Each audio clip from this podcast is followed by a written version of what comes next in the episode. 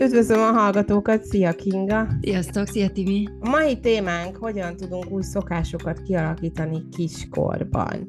Gyakorló anyukaként azt gondolom, hogy ez egy nagyon nehéz folyamat, illetve nagyon hosszú időbe telik. Pszichológusként milyen tanácsokat tudná adni nekünk ebben? Ez Timi nagyon jól látott, tényleg egy új szokás kialakítása az elég sokáig tart, viszont ezekre mindenképp szükség van. Ahhoz, hogy ki tudjunk alakítani egy szokást, elsősorban szülőkövetkezetessége szükséges. Hogy akkor megbeszélik a gyerekkel, hogy változtatunk pár dolgon, hogy mindenkinek jobb legyen, tehát azt a gyereknek is tudnia kell, hogy miért lesz valami megváltoztatva, vagy miért lesz egy szokás bevezetve miért kell fogatmosni, miért kell enni naponta többször, mert hogy a gyerek azt nem tudja. Tehát ha csak azt mondjuk, hogy mostantól már fogat kell mosnod, mert vannak fogaid, az a gyereknek nem fontos. Tehát, hogy ő azt nem tudja, hogy mit jelent az, ha kiukat, ha fáj. Tehát ott a szülő rugalmassága kell, meg, meg kreativitása, hogy megtalálja a gyerekéhez azt az utat, hogy elérje egy pici gyereknél, hogy igen, ki kell nyitni a szádat, hogy anya vagy apa megmosassa. És ha itt el tudjuk kezdeni a szokásokat,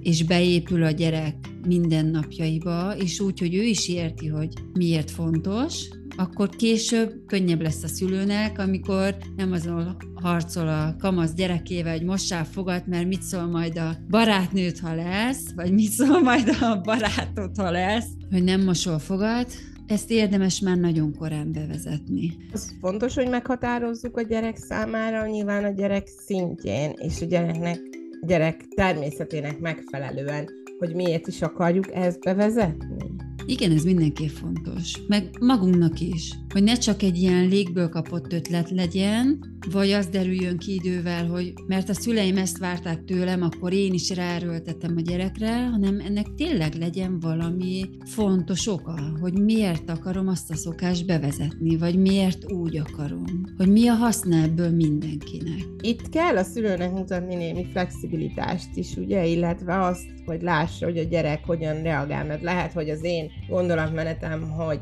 ezt az új dolgot bevezessük, mondjuk teszem azt, én azt szeretném, hogy a gyerekem reggeli előtt mosson fogat, a gyerekem meg azt mondja, hogy reggeli után mosson fogat. Most, hogy tehát, hogy vannak, ez most lehet, hogy rossz példa fogászati szempontból, de hogy egy olyan dolog, ahol kommunikálok a gyerekkel, és egy olyan utat találok, aminek is megfelel, meg nekem is megfelel. Alapból úgy szokott lenni, a szülők próbálnak valami rendszert kialakítani a gyerek életébe, vagyis így a család életébe. És akkor jön fel az, hogy változtatni kell a szokásokon, amikor kiderül, hogy nem működik az, amit eddig csinálta. Tehát alapvetően a szülő kezdi el a szokásokat kialakítani. És így közbe jön a gyerek személyisége, vágya, akarata, mondjuk azt, és akkor rá kell jönnünk, hogy hogy ez úgy nem működik, ahogy mi szeretnénk. És azért fontos, hogy amikor rájövünk arra, hogy nem működik, mert minden reggel vagy minden este vitába torkollik és üvöltök,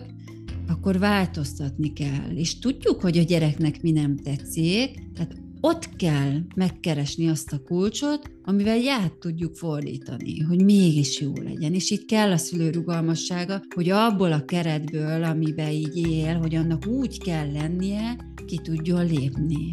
Mert nem biztos, hogy a gyerek akar mesét este. Lehet beszélgetni akar. És akkor nekem nem kell erőltetni a meseolvasást. Vagy lehet összebújva szeret elaludni, és tegyen be az ágyába. És nem azt akarja, hogy csak ott legyek és simogassam. Vagy reggel nem akar rögtön a reggelizó asztalhoz ülni, hanem játszani akar először. De én ragaszkodom, hogy egyen nincs semmi probléma abból, hogy ő mondjuk először játszik, és akkor utána eszünk, öltözünk, és megyünk az oviba, vagy megy az iskolába, akkor miért ne lehetne változtatni a sorrenden? Szerintem egy csomó szülő azért nem változtat a sorrendben, mert ahogy mondtad is korábban, annyira bennük van ez a én így csináltam, így kell lennie, te gyerek vagy, nem tudod, hogy hogy jó neked, pont. Pedig pont a gyerek tudja, hogy jó neki. Igen, igen, igen. Nagyon nehéz észrevenni, és valóban ez egy jó jel lehet, hogyha minden reggel ugyanabba a vitába torkollik, hogy ott akkor bizony változtatni kell. A gyerek tudja, hogy, hogy mi jó neki, nekem abba kell segíteni, hogy kialakítsam azt a légkört, hogy jó legyen az neki. És ha jó, ak- akkor működik a kommunikáció, illetve működik az együttműködés. De ez mm. lehet a legvilágosabb jele annak, hogy jó úton vagyunk. És kevésbé lesz stresszes a, az életünk. De akkor abban megegyezhetünk, hogy ez az első lépés megint onnan indul, hogy a szülőnek kell felismernie, hogy változtatni kell az általa megszokott rutinon. Uh-huh.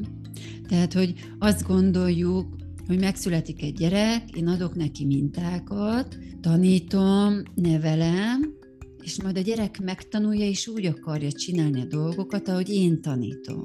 Csak hogy ez így nem működik. Tehát, hogy a gyerek rájön, hogy neki vannak más igényei és ezt így jelzi felénk. És akkor a szülők nem értik, de ha én minden nap ugyanazt meg akarom vele csináltatni, akkor a gyerek miért nem csinálja? Miért nem alkalmazkodik? Csak azt elfelejtjük, hogy az alkalmazkodás egy oda-vissza folyamat. Tehát nem csak gyereknek kell alkalmazkodni, hanem nekünk is. És sokszor a szülő azt gondolja, hogy a, ő alkalmazkodik a gyerekhez, de közben kiderül, hogy nem, csak az ő fejében lévő korábbi ilyen bevett szokásokat akarja mindenképp betartatni. Ha a gyerek például éhesen kell, és azt nekem tudni kell, hogy ő frusztrált, mert, mert régen evett, tehát hogy ő neki kell reggelizni, azzal kell indítani a napot, akkor nekem ehhez kell ragaszkodni, mert akkor így lesz majd jó kedvű, tehát feltöltöm energiával, és akkor tud játszani még reggel, és akkor menni fog a fogmosás, öltözés, indulás. De ha én azt gondolom, hogy nem kell azonnal leültetni, mert eszembe se jut, és akkor itt fölmentem az anyákat, hogy lehet, hogy az a probléma minden reggel, azért zíz is a gyerek, mert hogy nem evett még. Ha azt fölismerjük, hogy mi a probléma oka, változtatunk rajta, akkor kapásból könnyebb lesz. Azért azt az illúziót szeretném eloszlatni, hogy bevezetünk új szokást, és akkor így megszűnnek a problémák, mert hogy a gyerek gyerek, és akkor próbálkozik kijátszani, meg hát a vágyak vezérlik, tehát hogy ő azért csak máshogy szeretné, meg más időtartamban, de ez sokkal könnyebb. Tehát ha megvannak a jó szabályok, meg azok az új szokások be vannak vezetve, akkor mindenkinek egyszerűbb. De akkor abban maradhatunk összefoglalás gyanánt, hogy a szülők első számú feladat, hogy észrevegyék a problémát, hogy valami probléma van, uh-huh. majd megpróbáljanak a dobozon kívül gondolkodni egy picit, és megtalálják azt, hogy mi az, ami ennek a gyermeknek a mhm. személyiségéből Itt még közbe szúrnám, arra rájönni, hogy nem biztos, hogy a gyerekkel van gond. Mert hogy ilyenkor azt szokott lenni, mert hogy a gyerek nem akar.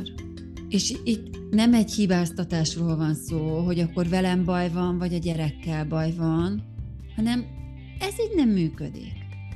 Változtatni kell. És hogyha itt leválasztjuk azt, hogy valaki hibás, akkor mindenkinek könnyebb lesz. Akkor nem lesz az, hogy mert nekem kell alkalmazkodnia a gyerekhez, vagy nem igaz ez a gyerek, hogy nem tudja azt csinálni, amit én mondok, hanem nem működik.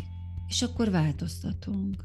Eszembe jutott közben egy tök jó példa, ugye nekem két kamaszom van, és mikor reggel fölkelnek, hát az antiszociális szó rájuk, az lehet, hogy így kimeríti, kimeríti a reggeleinket. Igaz, hogy én is az a típusú vagyok, aki reggel fölkel, és nem szeret beszélgetni. A férjem meg az a típus, aki kinyitja a szemét, és akkor indul a nap. És időbe tellett, ugye ezt, hogy amikor fölkelnek, akkor ők Ugye a fejünkben azért, hogy föl kell a gyerek, kijön, jó reggelt, anya, hogy aludtál, la la la la la la la la la. Na és ez, ez nincs, és hogyha 11 órakor kell fel, akkor 11 órakor sincs ez a párbeszéd. Viszont ha elkezdek hozzá beszélni, akkor semmi más nem érek el, mint az, hogy felidegesítem. Így kijön, pólint egyet, esetleg fölemeli a hüvelykujját, hogy minden rendben van, majd bemegy a szobájába, fölveszi a kávéját, a teáját, a mit tudom én, mit, amit akar, bemegy a szobájába, és akkor 30 perc múlva körülbelül előkerül, és akkor már kommunikáció kész. De hogy erre kellett azért egy kis idő, hogy megtanuljuk, hogy jó, nincs kérdés, nincs beszélgetés, bólintunk, szia, meg ha fölébredtél, akkor kommunikálunk. Úgy, úgy.